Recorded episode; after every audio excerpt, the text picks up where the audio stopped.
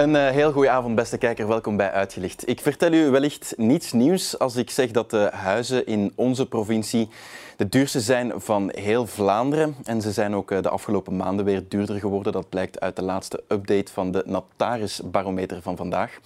Die hogere prijzen die komen er door een uh, grotere vraag naar die huizen, hoor ik u denken.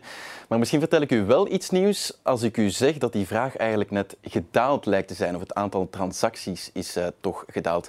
Opmerkelijke tendens toch waar we het gaan over hebben met uh, Helena Verwimp. Goedenavond. Goedenavond. Welkom in de studio. U bent notaris in, uh, in Rotselaar. om meteen dat laatste cijfer van die transacties uit die barometer te halen. Um, in Vlaams-Brabant transacties gedaald met 3%. Merkt u dat ook op uw kantoor? Komen er minder mensen langs voor, voor vastgoed? ja, we merken dat de vastgoedmarkt is afgekoeld en dat het iets rustiger is. Um, en we merken vooral dat er, er komen iets minder compromissen binnen dan, dan in de coronaperiode. Mm -hmm. met dat verschil... Was het heel druk, hè? Ja, 2021, 2022 mm -hmm. waren hele, hele drukke jaren. Uh, maar we hebben nog altijd meer transacties nu als, in twee, als voor corona, als in 2019. Dus het is nog altijd wel druk, gezond druk of gezonder druk dan Ja, maar corona was misschien een beetje een uitzondering. Dat waardoor, was absoluut een uitzondering. Ja. Nu, we gaan er meteen een grafiek bij halen. Want een huis in Vlaams-Brabant, dat is het duurste van heel Vlaanderen. Dat zei ik al. Uh, 417.000 euro gemiddeld betaal je voor de maanden die we nu al kennen in 2023 is dat. Dat is ongeveer 4 procent nog meer dan uh, tegenover 2022. Um, nu, als het aantal transacties daalt, dan zou je, als je het uh, mechanisme van vraag en aanbod uh, in het achterhoofd houdt, zou je denken dat die prijzen eigenlijk net, net dalen. Maar waarom is dat niet het geval? Ja, die reflex die begrijp ik inderdaad. Als de vraag minder is, dan zou de Mhm. prijs normaal gezien toch ook moeten minderen. Maar de cijfers die gebruikt zijn, dat zijn natuurlijk nominale cijfers, waarbij geen rekening gehouden wordt met de inflatie. En als we de inflatie in rekening houden, uh, ik denk dat ze nu rond de 4% zou zijn, Mhm. vorig jaar rond de 9% inflatie, dan is er eigenlijk een No, nominaal is het gestegen, Ja. maar in feite is de prijs van een huis gezakt. Ah ja, dus als je het gelijk, uh, als je het zou controleren voor ook de prijzen in de supermarkten die, die duurder zijn geworden, dan is het eigenlijk net gedaald. Ja. Zoiets, ja. ja. Want ook als we het, uh, als we het vergelijken met, met uh, landen in het buitenland, las ik vanmorgen ook in de krant. in Nederland min 5%, Duitsland min 10%. Ja, daar zitten we wel nog niet in de buurt. Valt dat eigenlijk te vergelijken? Of zijn die markten daar heel anders qua, qua vastgoed? klassiek is het zo dat België een heel stabiele vastgoedmarkt heeft. Dat heeft zich in het ja. verleden ook al een keer eens geuit. Uh, dat er in andere landen veel meer beweging is op die vastgoedmarkt. En in België is dat eigenlijk zelden het geval. We merken altijd uh, een stijging. Er is eigenlijk nooit echt een grote chute geweest van Mhm. de prijzen. Uh, maar we zien nu wel dat het stabiliseert. Dus dat is een vertaling van de huidige economie in Ja. ons land. Oké, okay. want die daling van het aantal transacties, ik vraag me af... Um, dat kan twee dingen betekenen, denk ik. Ofwel is die vraag wat geminderd, ofwel is de vraag nog, nog even groot of groter misschien, maar zijn er misschien gewoon minder mensen die, die, die verkopen? Uh, ik weet niet of, of, of, u daar zicht op heeft in die cijfers? Dat is moeilijk uh, te zeggen. Um, de meeste mensen ja, zijn, een beetje, zijn een beetje aan het kijken van wat gaan we nu doen? Gaan we ons huis verkopen of gaan we het net houden? Bijvoorbeeld mensen die een huis geërfd hebben, hadden vroeger heel vaker de reflex om het huis meteen te verkopen. Ja. En nu wordt er wel al eens gedacht, zou niet een van ons, een van de erfgenamen, het bijvoorbeeld inkopen en het houden? Want het blijkt toch wel een goede belegging te zijn als je het vergelijkt ja, ja, het wordt met door veel mensen gezien als een investering. Ja. Ja. Ja. Um, ik wil ook even de appartementen Ook daar zien we dat de prijzen gestegen zijn. Hè. Op appartementen zijn in Vlaams-Brabant de op na duurste, na West-Vlaanderen is dat. Hè. De kustgemeenten zitten daarvoor iets tussen, want in onze provincie heb je nog altijd geen, uh, geen zeezicht, jammer genoeg. um, nu, Vlaams-Brabant is best verstedelijkt. Ik, ik, vraag me af, welke, welke soort transacties doet u het meeste? Zijn dat, komen de meeste mensen om een huis te kopen? Of, ja, of ja de meeste mensen die kopen, dat is voor huizen. En dat ah, is ja. ook opvallend ten opzichte van andere provincies. In de meeste provincies ligt de verhouding ongeveer 70-30. 70 procent van de mensen die kopen, koopt een huis. 30 procent koopt een appartement. En in onze provincie, in Vlaams-Brabant, ligt dat eerder op 80-20. Dus in onze streek Ja, ja. kopen ze liever een huis. En, en is dat opvallend? Want u bent actief in de regio rond Leuven, een notwaar heel dure uh, regio. Um, de huizen zijn hier het duurste, bouwpercelen zijn hier ook het duurste. Ik vraag me af, ja, moeten mensen niet op zoek naar een appartement? Dat lijkt dan eigenlijk niet zo te zijn. Hè? Mensen kopen nog altijd liever een huis. Ja, in onze streek kopen ze absoluut liever een huis. Wie zijn de mensen die liever een appartement kopen? Ja, de appartementen zijn ook uh, gewoon uh, goedkoper als huizen. En dus de mensen die appartementen kopen, dat zijn vaak um, de mensen, de, de jonge gemotiveerde ja. starters, die dat ook als uh, die zeggen van ja, wij willen eigenlijk liever geen appartement huren of, of een huis huren, want wij vinden dat weggesmeten geld. Mm -hmm dat is toch iets wat we vaak horen. Eh, ik ben daar niet altijd even mee akkoord. Ah, maar, eh, ehm, dus dat zijn de mensen die dan een appartement kopen. En vaak zijn dat dan de oudere appartementen, omdat die wat goedkoper zijn. Hè? Dus niet de nieuwbouwappartementen. Ja, want wat kopen mensen het meest nieuwbouw? Of eh, als we het over huizen hebben, bijvoorbeeld nieuwbouw of, of oudere huizen? Er zijn meer oudere huizen dan nieuwbouwhuizen natuurlijk. Hè? Dus het gros is nog altijd meer de, de huizen die al bestaan en niet de, niet de nieuwbouwhuizen die gekocht worden. Nee, want ook nieuwbouwappartementen er wordt in, in Leuven en, en rond Leuven ook wel veel gebouwd. Maar als je een nieuw appartement wil kopen, ja, dat, daar betaal je vaak toch ook al 400.000 euro voor. Absoluut, die cijfers zijn correct. Ja, dat is, en wie zijn, die? Wie zijn, dat zijn dan niet de jonge starters, neem ik aan? Nee, absoluut niet. De jonge starters die gaan niet voor die nieuwbouwappartementen. De nieuwbouwappartementen die worden eigenlijk gekocht door de, de de vijftigers, plus 50 zal ik zeggen. Um, de mensen die al iets opgebouwd hebben, die denken aan hun oude dag. Op een dag ga ik in dat nieuwe appartement wonen in de die stad. Die wat kleiner willen wonen. Ja, voilà. Dus die bekijken dat zo.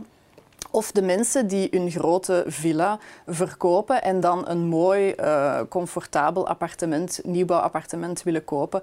Um, en dat zijn dan de, de gepensioneerden die vinden dat, de, dat, ze, dat ze meer comfort willen en hun energie niet moeten steken in het onderhoud van hun grote woning. Die mhm. gaan dan eerder naar een nieuwbouwappartement, bijvoorbeeld in de stad. Ik, ik, las ook dat um, inderdaad die, die iets oudere huizen, dat die in waarde een beetje gedaald zijn, dat die minder in trek zijn. Hoe komt dat? Ja, dat klopt. We merken dat die oudere huizen veel minder in trek zijn dan vroeger. Um, dat heeft natuurlijk ook een beetje met die renovatie te maken. Hè. De kosten van renovatie zijn sowieso hoger ja. uh, geworden dan vroeger. Het is ook een beetje koffiedik kijken hoeveel gaat het mij nu kosten, want je weet waar je aan begint, maar je weet niet mhm. waar een renovatie vaak eindigt. Um, en dan is er nu nog die nieuwe wetgeving gekomen van die renovatieplicht. Um, renovatieplicht, dus dat houdt in er wordt gekeken naar de energiescore van de woning. Als die energiescore niet goed is, wil zeggen score F, score EF, mm um, dan moet je binnen de vijf jaar en vandaar dus die druk. Dan moet je binnen de vijf jaar naar label D ga, gaan. Ja, verplicht. Verplicht, ja. ja um, op straffen van En dat schrikt dan mensen af misschien ja, om, die, om, om aan te beginnen. Voilà, vroeger hadden ze al een tijd en konden ze op hun gemakje hun budgetje bijeen ja, okay. uh, sparen en veel zelf doen. En nu voelen ze wel die, die tijdsdruk. Maar pas op, dat is een beetje subjectief misschien ook. Want mensen die vroeger die woning kochten, die gingen ook snel beginnen aan een nieuw dak, nieuwe ramen. Maar doordat ze nu weten dat ze zeker naar die... Dat die limiet ja, is. dat die ja. limiet er Terwijl is. Terwijl vijf jaar is misschien wel doenbaar. Ja, ja ik ben geen handige ik zelf, ook, ik heb er zelf ook weinig verstand van, maar goed. Um, nog iets wat ik er wil bijhalen, want dat valt ook wel op in Vlaams-Brabant, is nog maar uh, eh, 25,7% van de kopers jonge kopers. Dat is jonger dan 30. Dat is ook het laagste cijfer van alle Vlaamse provincies ook weer gedaald hè, in deze laatste barometer. Vroeger lag dat rond de 30 procent. Nu, als we dat overlopen, huizen zijn duur, appartementen zijn duur, uh, of nieuwbouwappartementen zijn zeker duur, bouwpercelen zijn duur, dan vraag ik me ook af, ja, wat, wat, wat blijft er? Eh, is, blijft er nog iets betaalbaar over voor die jonge mensen in Vlaams-Brabant? Ja, ik denk het wel, uh, want ze blijven nog wel kopen. Het is niet dat het op nul uh, nee, terugvalt. Okay. Hè. Maar het daalt wel natuurlijk. Ja, het daalt. En um, misschien dat ze eerder naar andere provincies gaan. Bijvoorbeeld Gent is een heel populaire stad geworden voor, uh, voor jongeren. Dus ze wijken misschien eerder een beetje uit, maar ze kopen wel nog mm -hmm. altijd. En vindt u dat erg dat die jonge kopers uh, minder aanwezig zijn? Moeten we dat erg vinden? Goh, ik merk dat die koper, die jonge mensen dat zelf wel erg vinden, dat het allemaal zo duur geworden is hier in de streek. Um, die willen vooruit. En een Belg heeft een beetje een baksteen in zijn maag. Dus die jongeren die worden ook een beetje zo opgevoed, die horen dat, die willen, ja. die willen vooruit in het leven, die willen kopen. En dan is het niet altijd gemakkelijk. Dus dan wordt er al eens gekeken, ja, als er steun is van thuis of misschien van de grootouders zelfs iets krijgen, als die verkopen, mm -hmm. dat het een generatie begint over te slagen, dat die aan hun kleinkinderen beginnen geven om dan iets te kunnen kopen. Um, anderzijds, ja, als je te snel koopt, is het misschien ook niet goed. Hè? Dus de, misschien is het niet slecht van eerst een keer een beetje te kijken van ja, waar wil ik wonen? Is mijn partner, mijn vaste partner? Ja, want relaties veranderen misschien ja, ook wel relaties sneller ja, Dus ja. u vindt het niet, u zou, raad is eigenlijk wat u daarnet in het begin van het gesprek al, al zei, denk ik van ja, huren is ook niet per se erg. Ik denk niet dat dat zo per se erg is. Nee, Nee. ik denk dat dat... Oké. Denkt u dat Vlaams-Brabant eigenlijk altijd die duurste provincie zal blijven? Goh, als, het, als we naar de ligging kijken, dan eh, volgens mij ligt de verklaring in die duurdere prijzen vooral in de ligging. Hè. Nabij Brussel. Brussel is nog altijd eh, de hoofdstad, heel veel werkgelegenheid, eh, misschien ook hogere lonen die daar betaald worden. En de mensen die niet in Brussel willen wonen, die wijken uit naar zo dicht mogelijk bij Brussel, de groene rand rond Ja, Brussel. en Leuven of- is ook heel erg in trek? Voilà, en dan komen we natuurlijk in Vlaams-Brabant terecht. Dus Ja. ik denk dat dat altijd wel bij de, duurders, de duurste provincies zal blijven. Want natuurlijk, als je een lening krijgt van de bank, hè, dat, is dan, eh, dat is dan een begin. Maar daarnaast moet je dan ook die registratierechten betalen. Hè. Daar wordt veel over, over gepraat. Eh 3% is dat. Hè. Stel je koopt iets van 300.000 euro, is dat ook alweer eh 9.000 euro dat je moet kunnen leggen, zeg maar, want je kan dat geld eigenlijk niet lenen. Ligt daar een deel van de oplossing, denkt u? Dat die registratierechten zou verlaagd worden? Zou dat het, het, het kopen Goh, wat makkelijker is- maken voor jonge mensen misschien ook? Dat is moeilijk te zeggen. We zien wel dat de overheid, dus de beleidsmakers, daar wel echt mee bezig zijn. Hè. Dus als we vergelijken met de, de trends door de jaren heen, is het nog nooit zo goedkoop geweest om een gezinswoning te kopen. ja. Ja. we hebben ooit 7% gehad, het is een keer gezakt naar 6. We zitten nu op 3%, dus 3% is het laagste dat we al eh, gezien hebben. Eh, dus de beleidsmaker is daar echt wel mee bezig om het eh, goedkoper te maken. Maar zou u daar voorstander van zijn om dat nog te verlagen, die Goh, ja, dat is... ehm, om dan te zeggen van ja, dan hebben de mensen meer kans om iets te kopen. Of ja, de vraag is, welk budget hebben ze voor ogen initieel? Hè?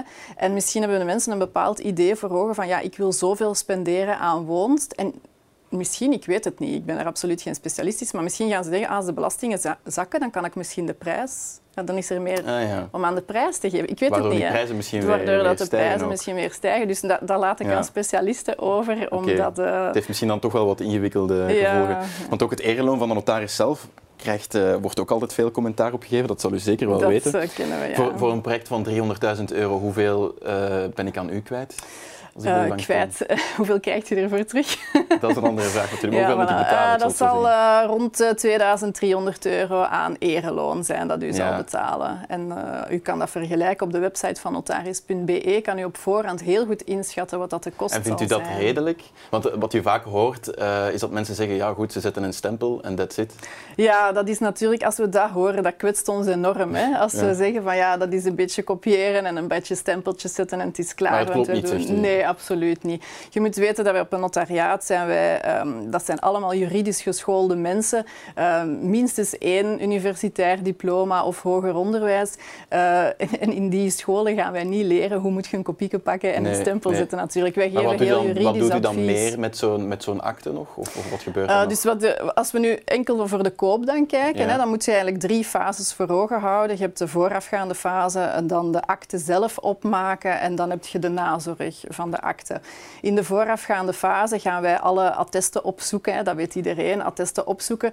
Maar het is veel meer als die opzoeken, wij gaan die ook analyseren en daar uitleg over geven. Ja. Bijvoorbeeld, misschien staat er in de stedenbouwkundige inlichtingen die we vragen bij de gemeente over het huis, dat er een, ehm, een rooilijn ligt. Ja, wat is een rooilijn? Hè? het Ah, ja. zou wel eens kunnen dat die rooilijn door uw woning loopt. Dan denk ik dat de koper daar toch heel graag van Ja, geïnformeerd dus er komt is. wel wat, eh, ja, wat dat, eh, bij. wat de gevolgen daarvan Ja. Nu, we hebben het nu over eh, vastgoed gehad. Dat is nog wel altijd het, het, het, het gros van wat u doet. Maar heel kort nog, als, u, als mensen niet voor vastgoed komen, waar komen ze dan voor bij u? Ehm, dat is heel gevarieerd. Wij doen de verschillende takken van het recht, ehm, behalve strafrecht natuurlijk. Eh, we komen in aanraking met erfenisrecht, dus heel veel nalatenschappen. We hebben de schenkingen die zich voordoen. Eh, Ja. Dus dat is een vorm van successieplanning, dat is een fiscaal Mensen die luik. bezig zijn met wat als ik er niet meer ben. Ja, En, voilà. ja. De zorgvolmachten, de huwelijkscontracten. Um, dat is vennootschappen, nu heel veel in trek, hè, want iedereen moet zijn vennootschapsstatuut aanpassen tegen het eind van het jaar. Ja. dat en ziet u daar een stijging in, in, in, die, in die thema's? Ja, mensen willen veel meer controle over hun vermogen. Dus we zien zowel naar huwelijkscontracten, naar zorgvolmachten toe, dat daar veel meer vraag naar is. En op dit moment zijn de vennootschappen natuurlijk ja, onze core. Uh, ja. ja. En ik heb begrepen dat mensen voor advies eigenlijk altijd gratis terecht dat kunnen klopt. bij een notaris. Ja, dat is Het is pas als er een akte wordt opgesteld dat er ook uh, Helemaal juist. Dus wij geven ook heel vaak uh, advies gratis aan de mensen. En dat doen wij ook met alle plezier natuurlijk. Oké, okay, zullen we op die noot afronden. Notaris, uw vriend of uw vriendin in, in uw geval. dat is mooi. Voilà. Bedankt Helena Verwim voor de komst en de uitleg hier vandaag. Graag gedaan. En u thuis, bedankt voor het kijken naar deze uitgelicht. Volgende week zijn we er opnieuw en als alles goed gaat, dan gaan we nog eens debatteren aan deze tafel. Tot dan. Salut.